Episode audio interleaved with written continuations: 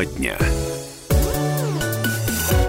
91,5 FM в Иркутске, 99,5 в Братске, сайт kp.ru из любой точки мира. Это все радио «Комсомольская правда», программа «Тема дня» в Иркутской области. Начало седьмого в студии Евгения Дмитриева. Всем доброго вечера. Сегодня избранный губернатор Иркутской области Игорь Кобзев встретился с журналистами на брифинге и рассказал о ключевых направлениях работы в регионе. Я напомню, выборы состоялись, они проходили в нашей области в течение трех дней. Обработано 100% протоколов, и по данным избиркома Кобзев побеждает на выборах губернатора, набрав 60,79% голосов избирателей. Уже завтра в 18 часов Игорь Кобзев станет гостем эфира на радио «Комсомольская правда». Все это в 6 часов вечера. Ну а прямо сейчас вашему вниманию брифинг Игоря Кобзева. Слушаем. Добрый день, уважаемые коллеги.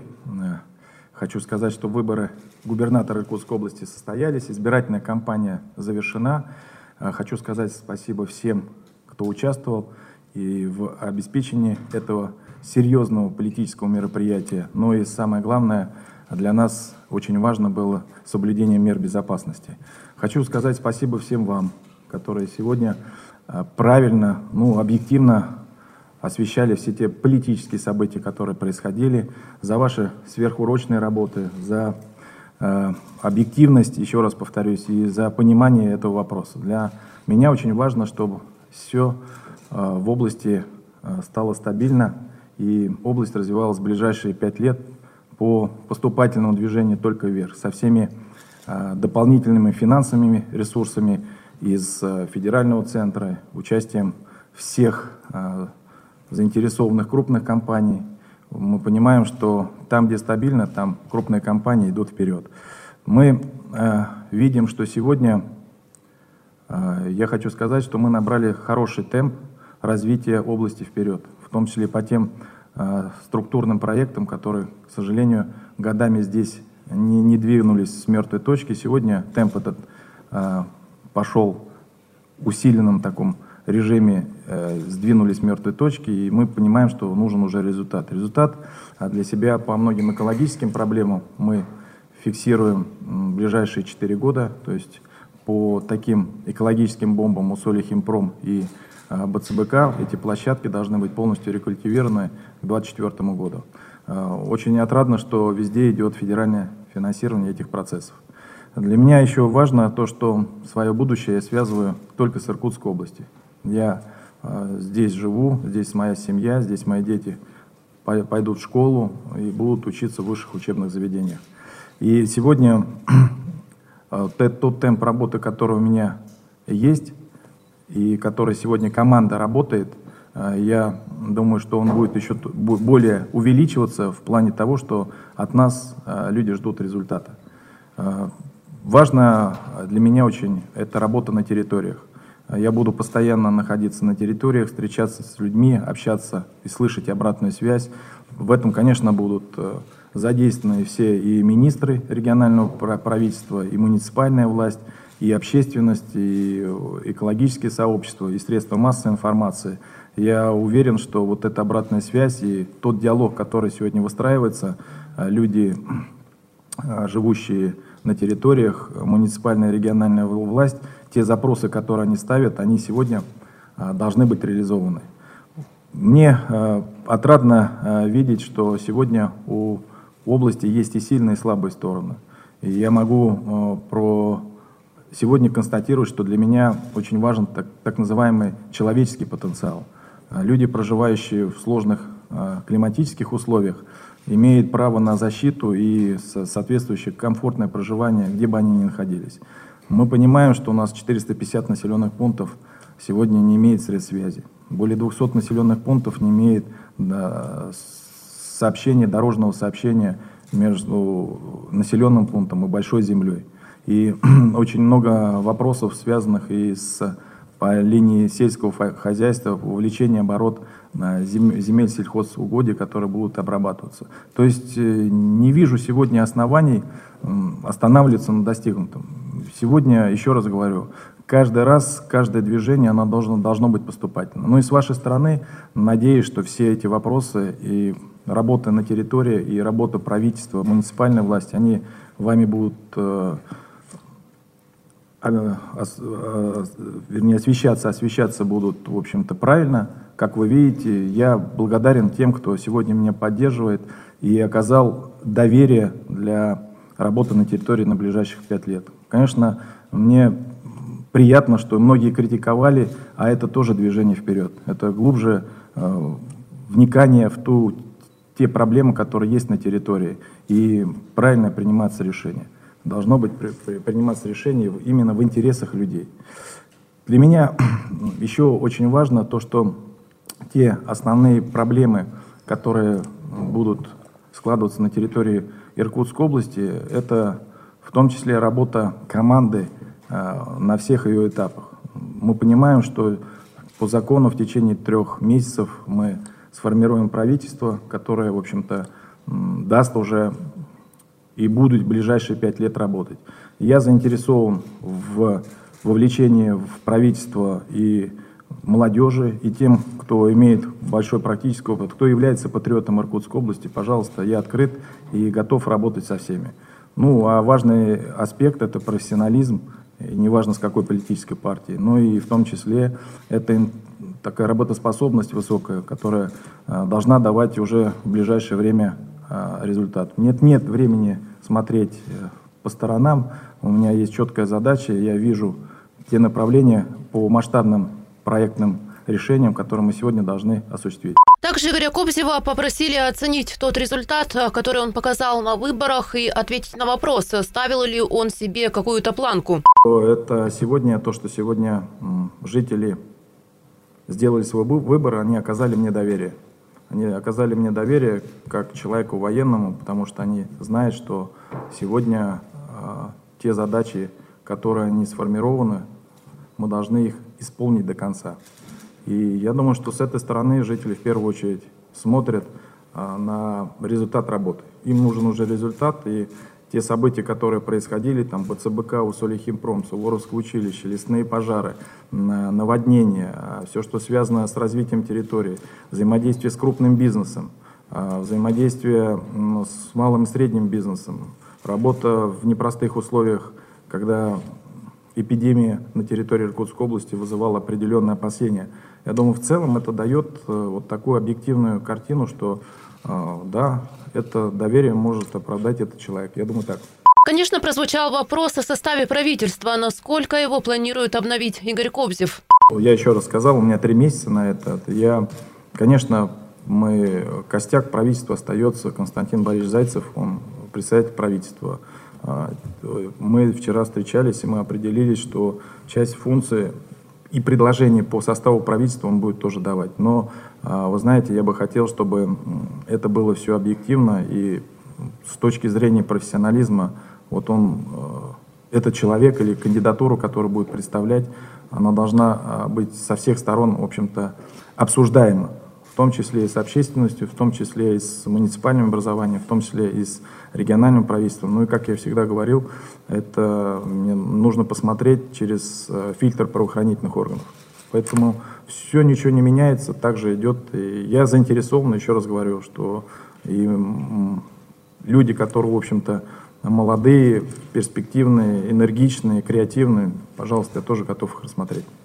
Что касается Дмитрия Викторовича Берникова? А Дмитрий Викторович Берников, ну, у нас он завершить должен, во-первых, то, что ему поставили задачу, еще мы ее не завершили. Пока работа идет, оценку дал президент. Я в целом считаю, что оценка правильная. Это его, я считаю. Поэтому я думаю, что э, его работа именно э, в тот непростой период э, было столкнуть вот этот механизм восстановления на пострадавшей территории, он дал результат. Поэтому пока э, он остается на своей должности, а дальше будем смотреть.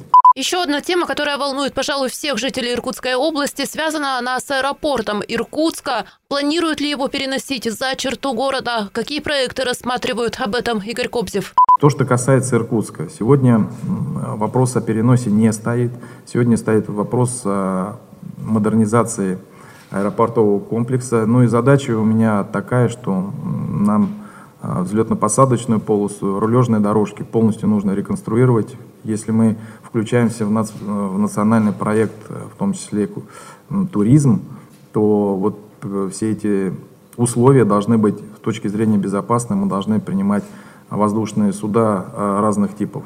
Поэтому задача такая, чтобы войти именно в федеральный проект по реконструкции взлетно-посадочной полосы. По нашим ориентировочным данным, ремонт где-то будет составлять около 10 миллиардов рублей. Для бюджета области это серьезная нагрузка, поэтому мы готовы э, включиться в диалог, рассмотреть вопросы передачи в федеральную собственность и дальше провести реконструкцию. Про аэропортовую зону э, мы готовы рассмотреть концессию. До конца года мы включаемся такое Э, юридико-техническое задание, где а, организация в качестве концессионера даст свои условия и победит сильнейшее. Все это будет на конкурсной основе.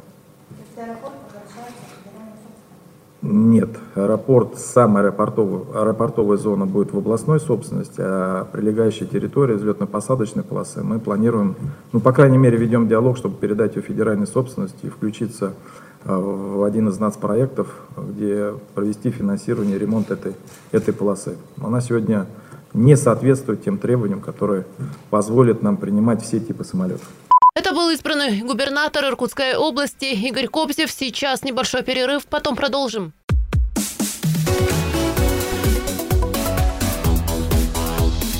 Тема дня.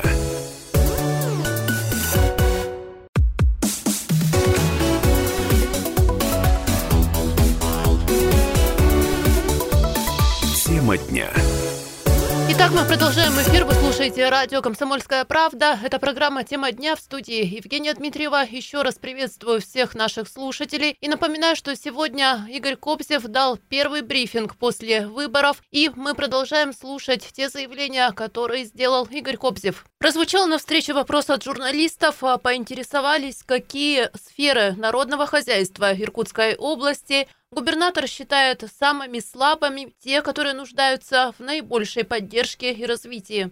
Строительство, здравоохранение, все ключевые точки, которые мы сегодня видим. Дороги, строительство, здравоохранение, образование – это самые ключевые моменты, которые сегодня ну, у всех, у жителей вот просто на устах. И, конечно, для меня очень показательно то, что у нас отсутствует связь со многими населенными пунктами. Вот это больше всего напрягает, их 450, э, где мы не можем понять, какая ситуация даже вот от тех природных катаклизмов, которые могут произойти на этой территории. И, конечно, за цифровизацией будущее мы все равно рассматриваем э, в будущем правительстве такое министерство, которое координировать будет работу всех министерств в рамках вот, цифровизации. Ну и в целом именно создание условий, ну, даже по Иркутску можем сказать, что у нас есть зоны, где, в общем-то, к сожалению, связь неустойчивая, так скажу, а за пределами и вообще она иногда просто отсутствует. Поэтому это тоже направление, которое будет вовлечено в модернизацию, в том числе мобильной связи. У нас были встречи с мобильными операторами, они предлагают свое, свои предложения. Я думаю, что здесь взаимодействие Министерства цифровизации Российской Федерации, да, и наше министерство, и вот все мобильные операторы, я думаю, мы должны создать условия такого качественной связи, в том числе и в больших городах, ну и там, где населенных пунктах отсутствует. Мы ездим по дорогам, к сожалению, где полностью связь отсутствует. Я уже приводил примеры, когда я проехал от э, Жигалова до Кунайского, Казачинско-Ленского района, и на всем протяжении 240 километров связи полностью не было. И вот эта задача, там, где идет дорожное строительство, там, где идет перемещение, там, где это необходимо для жителей, в том числе в качестве экстренной меры для перевозки в лечебное учреждение, там, в качестве экстренной меры там, выезда необходимого там, к родным и близким, все это должно быть сопряжено, а, по, крайней мере, устойчивой связи. Вот это стратегическая задача, и она очень уже выходит сейчас, она уже давно выходит, но сейчас вот в первоочередном порядке, потому что а, люди должны, еще раз говорю, иметь все условия для комфортного проживания. Ну а связь одно из условий. Ну и когда я был на пострадавших районах, ко мне очень много приходило жителей, к сожалению, говорят, я живу в одном доме, но я бегаю за два километра, чтобы переговорить там с сыном, с родными, близкими. Ну это, это, это очень так удручающе на меня вот воздействует. Конечно, вот это направление будем развивать. Конечно, прозвучал вопрос, который касается экологии, в частности, территории бывшего усолья химпрома. Подробнее расскажет Игорь Кобзев. Во-первых, мы с министром экономического развития были вместе на этой территории, мы встретились со всеми собственниками, мы договорились, что сегодня нам более 400 миллионов рублей выделили, в том числе на согласование их работы в условиях дополнительных мер, применения дополнительных мер безопасности. Мы договорились, что они работают, мы усиливаем такой контроль санитарный со стороны государственной структуры Роспотребнадзора. И сегодня они продолжают работать. Мы полностью зафиксировали а, те задачи, которые они выполняют в рамках э, гособоронзаказа и индивидуальных таких моментов. Мы зоны определили. Сейчас, а, сегодня для нас очень важно это проведение демонтажа цеха ртутного электролиза и э, рекультивация этой площадки. Ну, провести демокулизацию полностью вот этой, вот этой территории.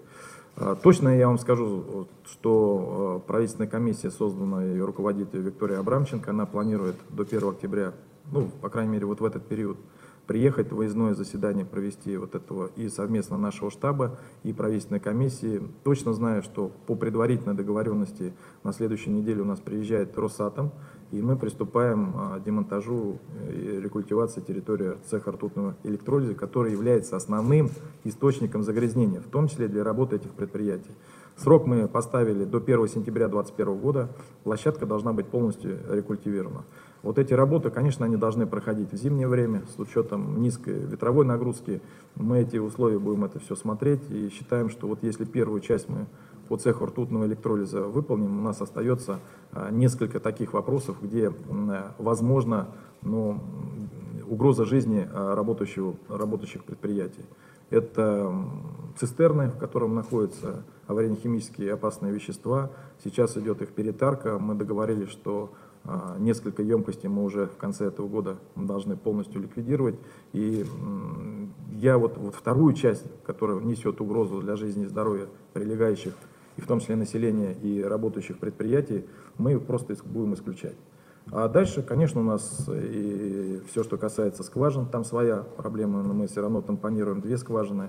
Дальше мы понимаем про нефтяную линзу, и сегодня эти работы проводят. Я думаю, что до 1 октября а, именно на прав комиссии нам полностью отчитаются те организации, которые а, был, было поставлена задача вот по, по этим опасным участкам. Территория сейчас охраняется, Росгвардия приступила к своей работе. Мы а, выделили финансирование в рамках наших решения комиссии для создания благоустройства, в том числе организации защиты этой территории и в том числе с, с помощью видеонаблюдения. По информации мне докладывает э, мэр э, города о том, что сегодня нарушений не выявлено. Это очень самое главное качество. Ну и мы договорились, что мы проведем подъездные пути к этим предприятиям отдельно, чтобы они уже не пересекали ту зону, которая сегодня а, ну, имеет опасность для, в том числе, их жизни и здоровья. Я считаю, что встреча прошла конструктивно. Мы с каждым а, руководителем встретились. Более того, мы были на, на самих этих площадках. Я считаю, что вот сегодня нет напряженности в рамках работы этих предприятий. А то, что сегодня Росатом, э, соответствующее Министерство обороны, МЧС, Росгвардия, э, Роспотребнадзор работают, это, это очень важно. Я вам точно скажу, что без такой серьезной федеральной поддержки э, мы бы, региональная власть сама бы не справилась. И здесь нужно и финансовый аспект понимать, и человеческий аспект, и самое главное профессиональный. То есть каждый находится на своем месте, мы в таком диалоге. Я, я вижу, что вот по площадке Соль Химпрома у нас не должно быть уже таких осложнений, которые было раньше. То есть у я правильно есть... понимаю, что область не будет входить в национальный проект и не будет выступать заказчиком проектовой работы? Ну, естественно, территории? мы вообще считаем, что сегодня э, несколько версий, э, что Министерство природных ресурсов, так как она определила полностью эту площадку, и там серьезное федеральное финансирование все пойдет так же, как и по площадке БЦБК. За правительством Иркутской области останут э, зоны ответственности, все, что связано с такими оперативными событиями, а все, что связано с грандиозными э, проектными решениями, останут, оставят за Министерством правительства Российской Федерации. Я думаю, это правильно. И здесь э, мы только будем фиксировать со стороны надзорных органов, со стороны регионального правительства и муниципальной власти, что эти работы проведены. Я думаю, что для жителей сегодня другая ситуация. Неважно, кто как, кем будет заказчиком, нужно эту территорию, чтобы она была полностью рекультивирована. И то, что сегодня мы понимаем, что согласно государственной экологической экспертизе мы весь этот грунт должны были вести в Краснодарский край через всю Российскую Федерацию, э, он просто это утопия. Поэтому и предусмотрели экотехнопарк, Росатом э, строит завод, где будет проводить рекультивацию на месте. Это правильно. И еще в этой части программы успеем один вопрос осветить. Он касается того, планирует ли Игорь Кобзев а, вступать в какую-либо политическую партию и поступали ли такие предложения? Обязательно. Мы уже переговорили с президентом Международной Федерации, и он это сам все увидел, я его, знаете, лично пригласил на открытие. Он остался доволен, и министр спорта доволен остался. Более того, а, я вам хочу сказать, что мы заключили э, соглашение о стратегическом партнерстве с Министерством спорта. Вчера мы еще раз а, проговорили, что я уже сказал, что эта площадка, Иркутская область должна быть площадкой для а, проведения игр мирового уровня на любой из территорий Юго-Восточной Азии. У нас один часовой пояс, адаптация происходит успешно, и мы будем готовить э, предложения, в том числе по строительству новых спортивных сооружений в рамках уже ну, работы Олимпийской сборной или сборной Российской Федерации. А второе, то, что стадион готов, он готов принять. Ну, вы сами поймите, если шведы не приехали, на какой чемпионат мира? Нет состязательности, нет э, интереса, и, вы, и все, в том числе и жители Иркутской области, ждут шведов. Ну, это, это, это показатель, э, как сказать, рейтинга, рейтинга проводимого соревнования. Ну, потом отказались другие страны. Я думаю, аккуратно перенесем, готовимся. У нас там дальше все равно благоустройство территории идет. Мы с городом проговорили, что нам нужно увеличить парковочные места. Нам нужно посмотреть, э, ну, в будущем, наверное, строительство перехода, потому что парковку мы планируем там вдоль водохранилища, и все-таки э, временные показатели э, до, до дохода до этого спортивного сооружения пересекают две дорожные магистрали. И это очень меня точно напрягает. Понятно, что есть пешеходные переходы, но там численность приличная, и многие пойдут с детьми. И многие, может быть, как всегда, опаздывать будут. Вот здесь спешки не должно быть. Мы должны эти вопросы безопасности тоже предусмотреть. И я уже готов э, включиться. Мы проговаривали, как только э, будет понимание четко э, этого вопроса с правительством Российской Федерации в рамках уже Минспорта и других заинтересованных министерств произвести вот это строительство перехода, пешеходного перехода через две магистрали. Это тоже, считаю, с точки зрения безопасности важно для жителей. Это был Игорь Кобзев. Сейчас прервемся на выпуск новостей. Послушаем, что происходит в Иркутске и Иркутской области к этому часу. Ну а потом вернемся в студию.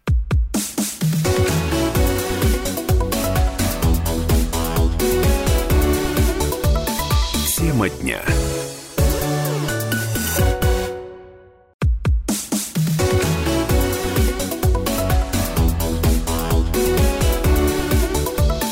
Тема дня. Иркутск возвращается в эфир. Вы слушаете радио «Комсомольская правда». В студии Евгения Дмитриева. Всем здравствуйте. И сегодня в программе «Тема дня» мы представляем вашему вниманию брифинг Игоря Кобзева. Игорь Иванович встретился с журналистами после выборов и продолжаем слушать. Прямо сейчас узнаем, кто будет представлять Иркутскую область в Совете Федерации. Андрей Владимирович Чернышов. Он идет у меня под номером один. Следующий вопрос личный, он касается детей Игоря Кобзева. Старшему предстоит э, скоро поступать э, в ВУЗ, ну а младший пошел в школу. Слушаем. Еще старший а есть, который на следующий год э, будет поступать в ВУЗ. Мы вчера на нашем семейном совете определили, что пусть он здесь. База очень хорошая, научная, я сам видел. У него склонность таким к экономическому направлению, поэтому я думаю, это будет очень хорошо и удобно и для нас, и для него тоже. То есть в какой вуз планируете? Ну, пусть сам решит, он сейчас приедет, все посмотрит. Я думаю, за, за детей не надо решать, пусть они сами решают, мы только предлагать будем. Я ему предложу несколько направлений, а ему решать. Он учится на пятерке, пусть дальше действует, делает свою судьбу сам. А наша задача, знаете, в этом направлении только подсказать. Вот, вот решение пусть принимает сам он. А вот младший, который в школу пошел, какие отзывы от него вы слышите, что он рассказывает про школу? Ну, он рассказывает, что э, он сидит на второй парте с девочкой, ходит с ней за ручку. Ну, как всегда. Ну, нормальный первый класс. Что может еще парень сказать? Все хорошо, пап. Ну как там, что ты делаешь? Да, все запоминаю, учительница хорошая, классная, а, питание нормальное. Ну, что еще от ребенка можно услышать в первом классе? Я думаю, ближе к Новому году что-то. Тем более им сейчас там не задают, оценки не ставят. В общем, у них сейчас, как он говорит, очень все, все прекрасно. И есть время на девочек пока. Ну, ну я, я не, не, не влезал в этот э, вопрос. Просто для меня, я же вам уже говорил, для меня э, несколько направлений все-таки мы должны и на спеке решить в отношении учащихся начальных классов. Я имею в виду места общего пользования и именно паромасочный режим. Потому что ну, здесь пока ситуация контролируется, ну, мы, мы должны все равно на несколько шагов вперед видеть это. Может быть, это и не так, а может быть так. Знаете, мне кажется, специалисты еще раз должны вот эту тему изучить и э, дать свою оценку. Ну и второе, мне показательно, я э, вчера э, участвовал в открытии школы будущего. Ну да, там проект 21 века. Мне, мне понравилось, когда... Ну, больше всего понравилось то, что э, в проект вовлечены дети из приемных семей. И здесь вот я заезжал сам к этим семьям, мне встретилась семья, э, у которых э, так, 9 приемных детей, два, два, два своих, двое своих детей и, и трое уже внуков, того 15. Мы им предоставили место для проживания. Вот там, где вот это вот социальный такой правильный аспект. И самое главное, что дети учатся и э, с теми, кто прошел там через онлайн там э, онлайн голосование, не знаю, там у них своя форма была отбора, ну и они учатся на одной на одной территории, в одном классе. Ну а то, что там я увидел внутри, конечно, вызывает восхищение, но мы понимаем, что для таких проектов э, нужно еще сначала построить 60 школ и уйти в односменный режим. И мы вот на это сейчас будем рассматривать эту, эту, задачу вот в ближайшей перспективе. Строительство школ и в 2024 году мы все-таки должны выйти на односменный режим обучения. И очень важно, потому что и для города Иркутска, и для многих территорий есть даже смены, которые ну, не в таком количестве, но в том, что обучается в третью смену. Ну и по ребенку могу сказать, что когда в школе, в классе, вернее, более 30 человек, это вызывает уже опасения. То есть это уже здесь нужно смотреть про качество. Я считаю, что в школе должно быть не более 25 человек первоклассников, максимум, а так 20. Тогда и качество будет лучше, учитель будет э, правильно воспринимать всех. Ну, нагрузка сейчас серьезно на них идет. Это я точно видел. И возвращаемся к выборам. Прозвучал вопрос, что почувствовал Игорь Кобзев, когда получил первые протоколы, и была ли уверенность в победе? Знаете, она сама компания была непростой. И мы многое видели, вы должны понимать э, и сами, что человек, приезжая, назначенный президентом, временно исполнять обязанности в область, которая, в общем-то, э, имела, имели такие хорошие политические амбиции с их стороны. И вот этот процесс, который, наверное, мы провели, э, он говорит о том, что э, очень многое я для себя сделал вывод, что очень многое не складывалось, потому что не было обратной связи, не было поездки по территориям, не было вот этого диалога, не было понимания проблем, важности проблем для этой территории. Да, я скажу, что было трудно, и не просто вот все это, э, знаете, пропустить через себя. А когда пошли первые э, ну, результаты, э, я, я порадовался. Порадовался за Иркутскую область. Вот и все. То, что сегодня можно с уверенностью сказать, что Иркутская область, она действительно достойна большего. И максимальный э, результат, который есть сегодня, еще раз повторю, это и те, кто критиковал, и те, кто меня поддерживал, и для меня они особенно ценны. И я буду на протяжении пяти лет, еще раз повторю, ритм не снижаем, темп не снижаем. Вот это вот такая хорошая агрессивное направление участия во всех, досконально вникать во все эти проблемы, это очень э, важно и для самого правительства, и для структурных подразделений, для всех. Я могу сегодня пример привести, чем мне сегодня порадовал. Сегодня э, МЧС выдало повышение уровня воды. Да, и мне позвонил э, сегодня сам директор дорожной службы и сказал, что Игорь Иванович, не нужно завтра КЧС, мы сегодня выдвигаемся, там есть затопленные участки дороги, мы знаем, мы работаем. Вот что порадовало. Не ждать там кто-то там когда-то, а он уже сам мониторит ситуацию, наверное, пошла обратная связь со стороны жителей, и дальше принимает решение, говорю, конечно, это нужно сделать. Порадовало то, что а, в период весеннего половодья ряд и с вашей помощью ряд населенных пунктов было, а, была э, вода, в том числе и в домовладениях. И э, региональная власть помогла, там специальные подразделения, там дорожной службы участвовали в расчистке этой территории. И сейчас происходит, в том числе э, в Тайшете, эта территория, где не муниципальный район не в состоянии это сделать а региональная власть, подразделение приходит и вместе выполняет задачу. Мы сегодня профинансируем эти работы с резервного фонда. Вот я думаю, что это показательно. Хотя люди там ну, на протяжении нескольких дней там стучались. Ну и вам, конечно, слова благодарности, потому что как только происходит где-то какой-то эпизод, связанный с нарушением ну, жизнедеятельности да, жителей, а вы это просто так фиксируете как факт, но для меня важно, что на этот факт обращают все службы. И, и там Министерство природных ресурсов, и, допустим, МЧС как федеральная структура, и полиция. Вот, вот это работа команды на угрозы, которые возникают, э, которые можно вместе преодолеть. На этом программа подходит к концу. Я передаю микрофон моим московским коллегам и напоминаю, что завтра в 6 часов вечера в эфире радио «Комсомольская правда» ждем избранного губернатора Игоря Кобзева. Не пропустите. Всем доброго вечера и до встречи в эфире.